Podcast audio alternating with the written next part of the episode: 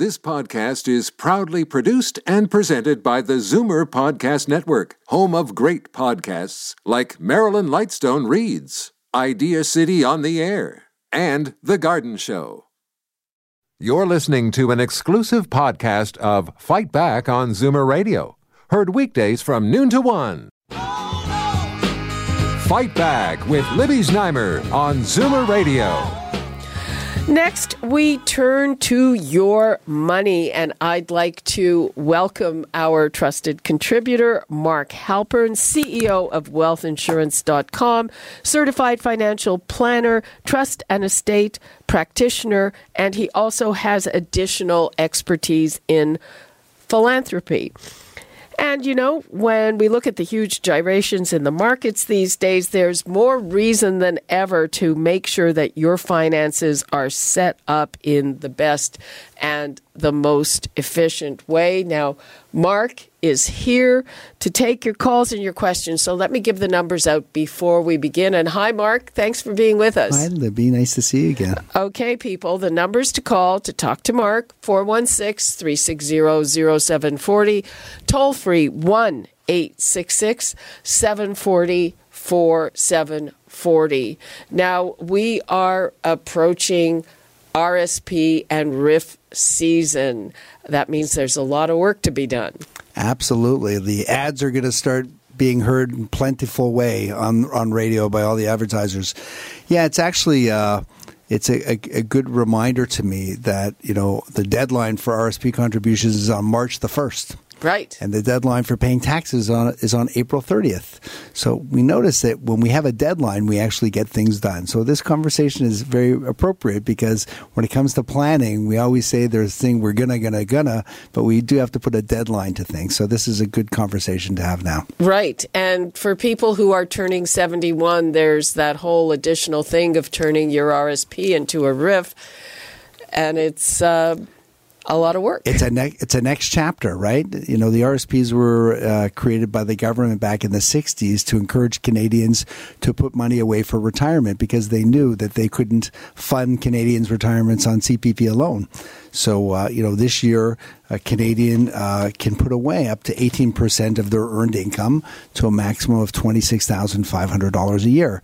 And if you're turning 71, now your RSP has to become an income stream. So now you have to start taking money out of it, which means you're going to now start paying tax. tax. So imagine if your RSPs and RIFs, let's just say, are making 8% and you're taking out 5%. That means it's just a deferred tax account that eventually will have to be paid out to somebody.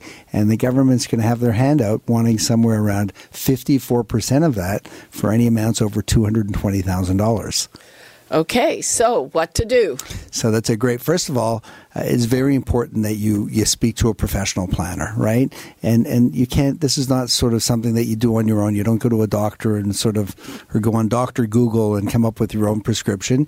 You need to find somebody who does planning more than investing. Most Canadians spend time doing investing, but they don't do planning. Planning is getting to a point where you say, how much money do I really need at retirement? What is my tax going to be today? Am I going to run out of money along the way? Is there going to be a whole bunch of never spend money that I have that I could actually start giving away to kids now or grandchildren or for charities?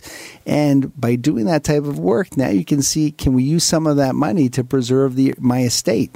I just met with a woman recently uh, f- who had about $10 million uh, net worth, which is pretty good, 70 years of age. Uh, and, and divorced, and she was feeling pretty good with her $10 million until I told her that no, she's not worth 10 million. She's only worth $6.5 million. And she was like, Still what? sounds pretty good. I know. Listen, I, will ta- I'll take it. Line me, you know, sign me up. But still, it got her attention that there was $3.5 million that was going to tax.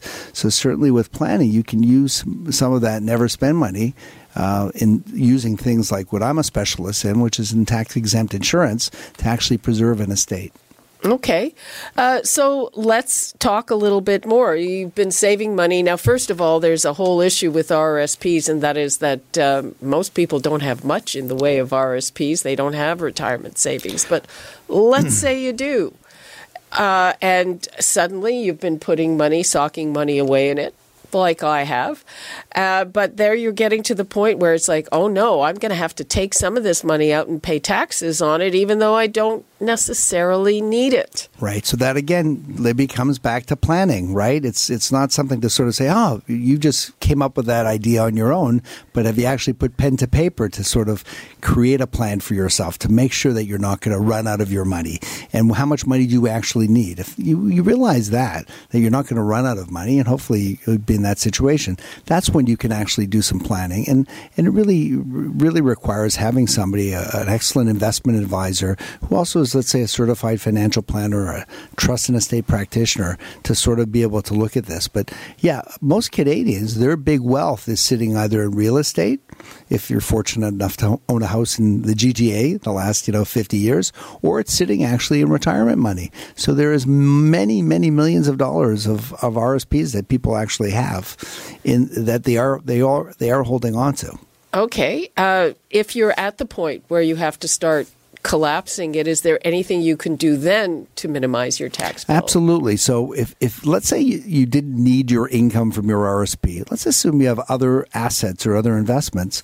Well, that or you're still working, or you're still working. Perfect. So that RSP that you receive, you're paying taxes on. Wouldn't you love to be able to preserve your RSP for your children and your grandchildren? So one of those ways is you could actually take some of the residue of the RSP income and you could use that to fund uh, life insurance insurance policy. In this case, it would be most appropriate to do something if you're a husband and a wife to acquire, it's called a joint last to die insurance policy. So it pays out on the second to die of a husband and wife, which is when the taxes are due. What are the taxes? Well, as I said, if you don't have a spouse, let's say you're a single, divorced, or widowed person, then the government considers you've sold everything at market value when you die, and they're going to want 50% of your registered money. That means RSPs and RIFs. They're going to want 27% of any of the gains you've had in any of your non registered investment portfolio or any investment real estate.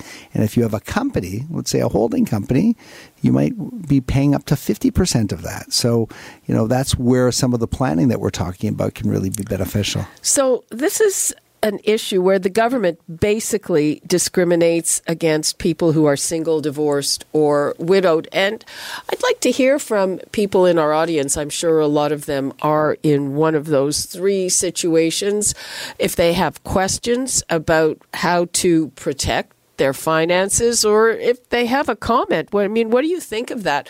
We've known that being married has certain financial advantages, uh, you know, and, uh, you know, I even wonder in this day and age, does that still make sense? It's certainly not quite fair. So the numbers to call 416 360 0740, toll free 1 866 740 I'm here with Mark Halpern. He's happy to take your comments and your questions about how to set up your finances. Uh, we've been talking about using insurance to protect your RSP money or however you have your money from taxes.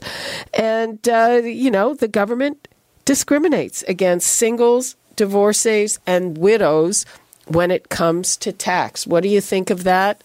And do you have questions about that? Again, the numbers to call 416 360 0740, toll free 1 866 740 4740. So, is there anything other than insurance that people in that situation can use? Yeah, then another way is if you're a, a charitable individual, Let's say you again, what you've met with a planner, you're not going to run out of any money, you've got that all straightened away, and let's say you're a charitable individual.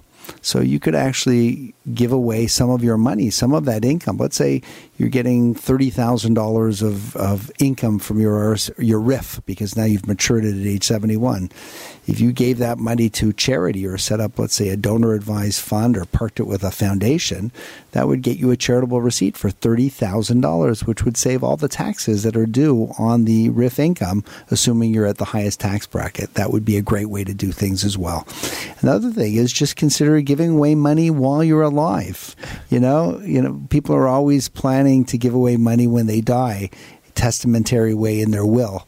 And let's talk about wills for a second. Um, but you know, certainly think about giving some of that money away to children and grandchildren today. If you're living in the GTA and trying to, you know, raise a family, it's ex- very expensive. So perhaps that money could be used and you can see the benefits of it while you're alive, which well, is a lovely thing. There's a, a, Russian expression to give while the hand is still warm. Absolutely. But I was just mentioning about wills for a second. Really, very important topic is just, you know, most people don't have a will. They say that, you know, 40% of the population has a will, and of those 40%, 80% of them are not up to date.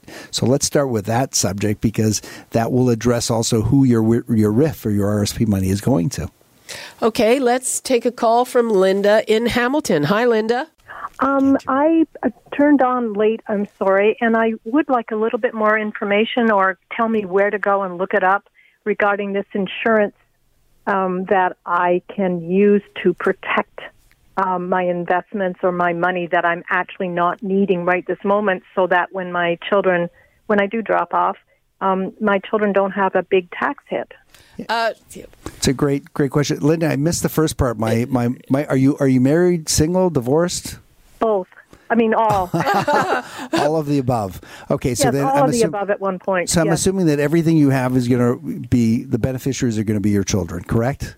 Yes, whatever I can beneficiary, I have beneficiary, but I want to know a lot about this insurance business. Yeah, absolutely. Look at we you have to realize that when somebody dies and there are taxes that are due, uh, the the beneficiaries or the estate has to pay those taxes. Where do they come up with the money? Either they have the cash to pay for it, or they have to borrow money to pay the taxes, or they have to start selling assets like RSPs or their house or you know whatever mm-hmm. the case. Or you can use this tax exempt insurance. Insurance is one of the last few bastions that we have left in the Tax Act that are actually tax exempt, other than your principal residence that you don't pay taxes on when it gains and you sell it, or a TFSA or lottery winnings in Canada are also not taxable, but life insurance is also something that is tax exempt. So it, it might be a good idea to look at how can you use that insurance to preserve what you have or actually enhance what you have for your kids with really spending pennies on the on the dollars to acquire it. But it does require having a, a little bit deeper dive conversation. Okay, so can I Google tax exempt insurance in Canada and I will get you, info? Absolutely. Or you can just go to our website, wealthinsurance.com, or even send me an email to mark at wealthinsurance.com. We're happy to send you information on that and share it with you. And uh, we have advisors all across the country who can meet with you as well. So uh, either on the phone or in person. And I think that would be beneficial as well because your situation is not a cookie cutter, right? It's unique to Linda, and you want to yes. make sure that we're addressing what's what's important to you.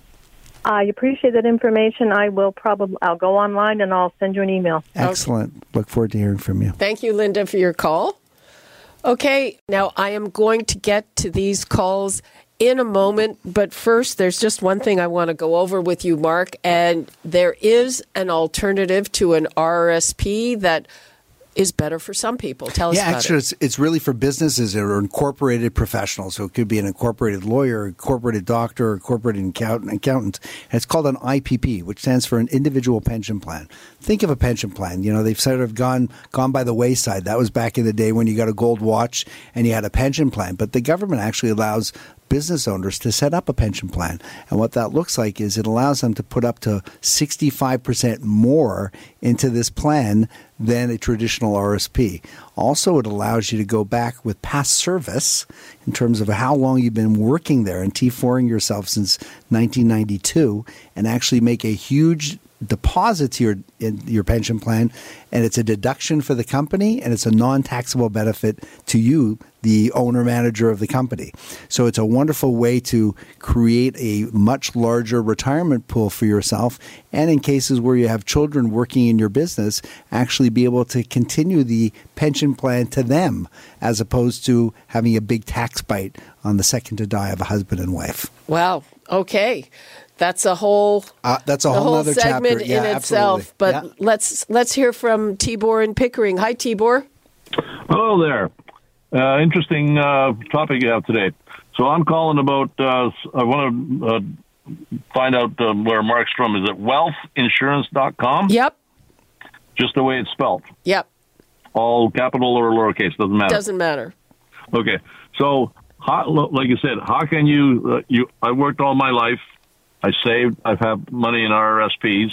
Now I'm finding out that whatever's left over, whether it's uh, five cents or fifty grand or a hundred grand, when I die, that's going to be taxed as my estate. So how is there? What can you tell me that is there a vehicle to prevent that? This uh, Yeah, so so insurance. What is that? Tibor, are you are you married, single, divorced? I'm uh, divorced, widowed, and single at the present time. Okay, got it. So and do you have children? I have one son left and uh, an 18 year old granddaughter. Okay, so I'm, assu- I'm assuming your estate you wanted to give be given to your son and to your grandchild, right? Yes, correct. Okay, good. So so it's really looking at what assets you have, Tibor. So it's really putting on paper what is Tibor worth, what's his net worth, and seeing what's registered money, what's non-registered money. You, do you own your own home, Tibor?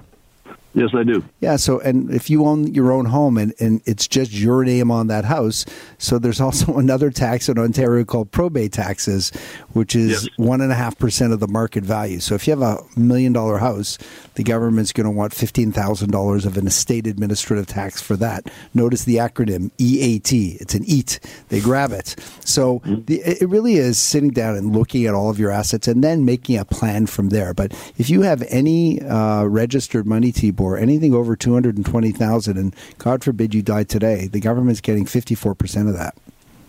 The government can take how much of that? 50 percent. 54 percent of 54%. anything over two hundred and twenty thousand dollars. Yeah.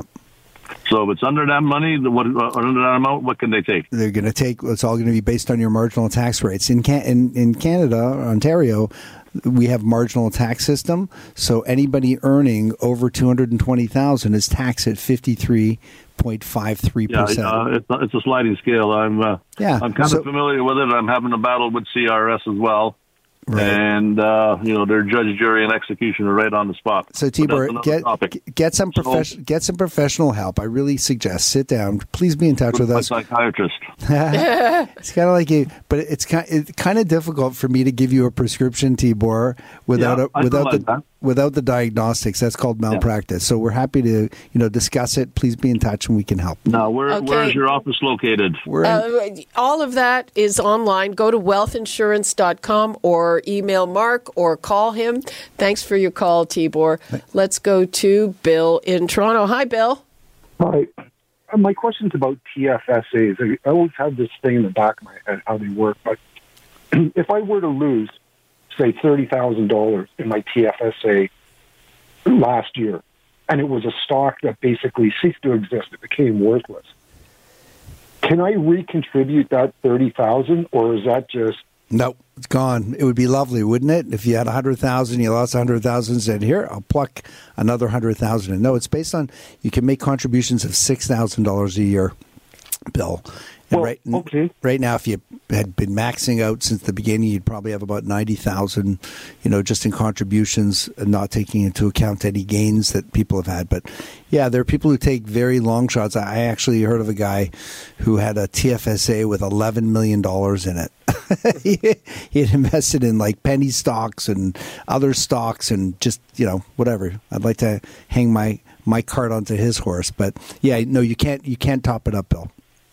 But if I were to say if my TFSA went up to a million Yeah, and I took that million out, yeah. I could come back five years later and put that million back in, right? Yeah, you're taking out money from your your TFSA, so it's like your your account is you know it, is that account that's available to you. Look at there's there is something else out there. We actually promote a uh, a TFSA where people like TFSAs because your money grows tax free. The problem is you can only put six thousand dollars into it. We have a no limit type TFSA for individuals and business owners as well, and where you can put money in and there's no limit. Your money grows tax free, and you can access it tax free and pass it along pretty much tax free as well. That's actually how tax exempt life insurance works. So it might be worthwhile understanding how that works because it is a way to accumulate considerably more and still have the special tax treatment. So it's use the life insurance as It, it, again, I'm not saying it's yeah, I'm not saying it's one versus the other. It has to be part of a comprehensive plan. So I really recommend, as I said, sitting down with somebody to sort of look at what does what does Bill really need in terms of you know his uh, his, his retirement and estate planning, and then actually create a plan that's going to be really customized to what you need. Okay, and Bill. D- don't get too risky with your TFSA investments. I. Yeah, uh, that's a that's an object lesson, though a little risky maybe. Thanks so much, Bill, for your call. Thanks. Okay, uh, let us go to Teresa in Etobicoke. Hi, Teresa. Hi, Libby. Um, nice to hear your voice there. Um, I just wanted to ask about something, and that is um, if you have children, uh, is it wise to have joint accounts with them, like to spread out your money? Say, even if you give two joint accounts per child or something like that. Yeah, there's a this is a very common question, and you really need to speak to a, a professional about this. Why? Because the only reason you would have a child on a uh, an account of yours, or let's say it's your real estate, your house or your condo or a bank account, is what you're trying to do is you're trying to avoid something called probate taxes.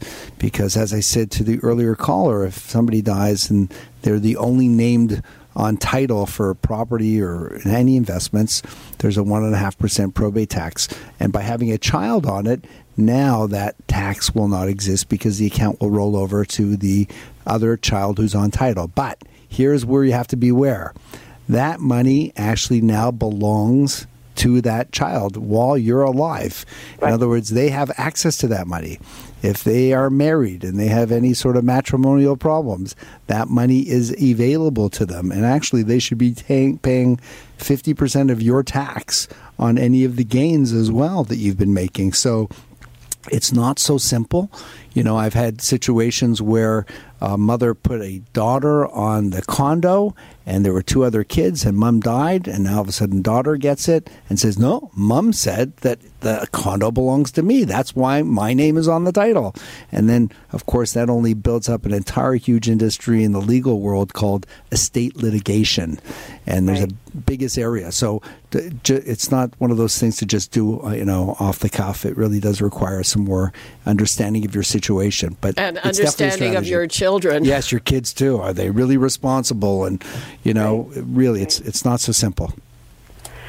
Okay, Teresa, thank you. Okay, I hope thank that you for that. Thanks hope a lot. that helps. Let's go to Ed in Tillsonburg. Hi, Ed. Hi, Libby. How are you today? Fine. How are you? Ah, I'm good. Uh, quick question here. I'm turning 65 here in a couple of weeks. Happy birthday. Happy birthday! Thanks. Uh, my employer was wondering if I wanted to opt out of my CPP contributions. Uh, do you think that's a good idea or a bad idea? Such a it's a loaded question, Ed, because without all the information in front of us, it's kind of hard to, to to sort of figure that out. We always have questions: Should I take my pension and move it out and manage it myself, or can I take the commuted value of it?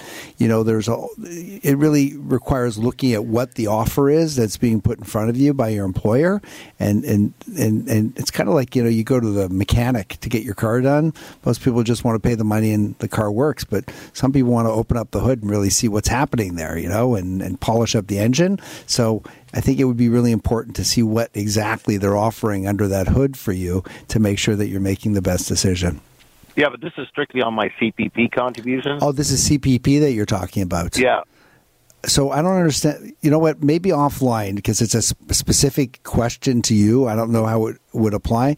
You know, send me a note, mark at wealthinsurance.com. I'm happy to answer that. CPP, normally, you know, you're going to continue, you're going to start receiving CPP benefits. Well, once you turn don't have 65. to. You You, can wait till age 70, in which case you get about 42% more by waiting. You can also start at age 60, but it's about 5% less per year that you'd be getting, you know, Right. by starting early. So it has to be looked upon in terms of your overall financial planning. And I think that starts with having a conversation. Okay. Okay, Ed. Thanks All right, for thanks. that. All right. Bye. Okay. Uh, let's try to take one more. Uh, it'll have to be really, really quick. Anne in Burlington. Me. Hi. Quickly, Hello? please. Hi. Hello. Hi. My que- yeah, can you hear me? Yep. Good. Okay. My question is, I have my residence, you know, the house I live in, and I had bought a rental property forty something years ago. So my question is, if I paid forty thousand for that house, and I can get eight or nine hundred today, which I'm told I could, I'm not selling it, but if I could, uh, what what would the tax 60 when I sell it. yeah, I know I'm sick. So- I really need to talk to some real You special really, you man really. there. I'll put it to you this way. sick this, over this. This is this. First of all, this is a very good problem, To Ann. have. Okay, Yes, don't be Just sick don't, over it. Don't be Okay. sick. It's a great problem. And the other good thing is that you Mm-hmm. can deal with this now while the sun is shining.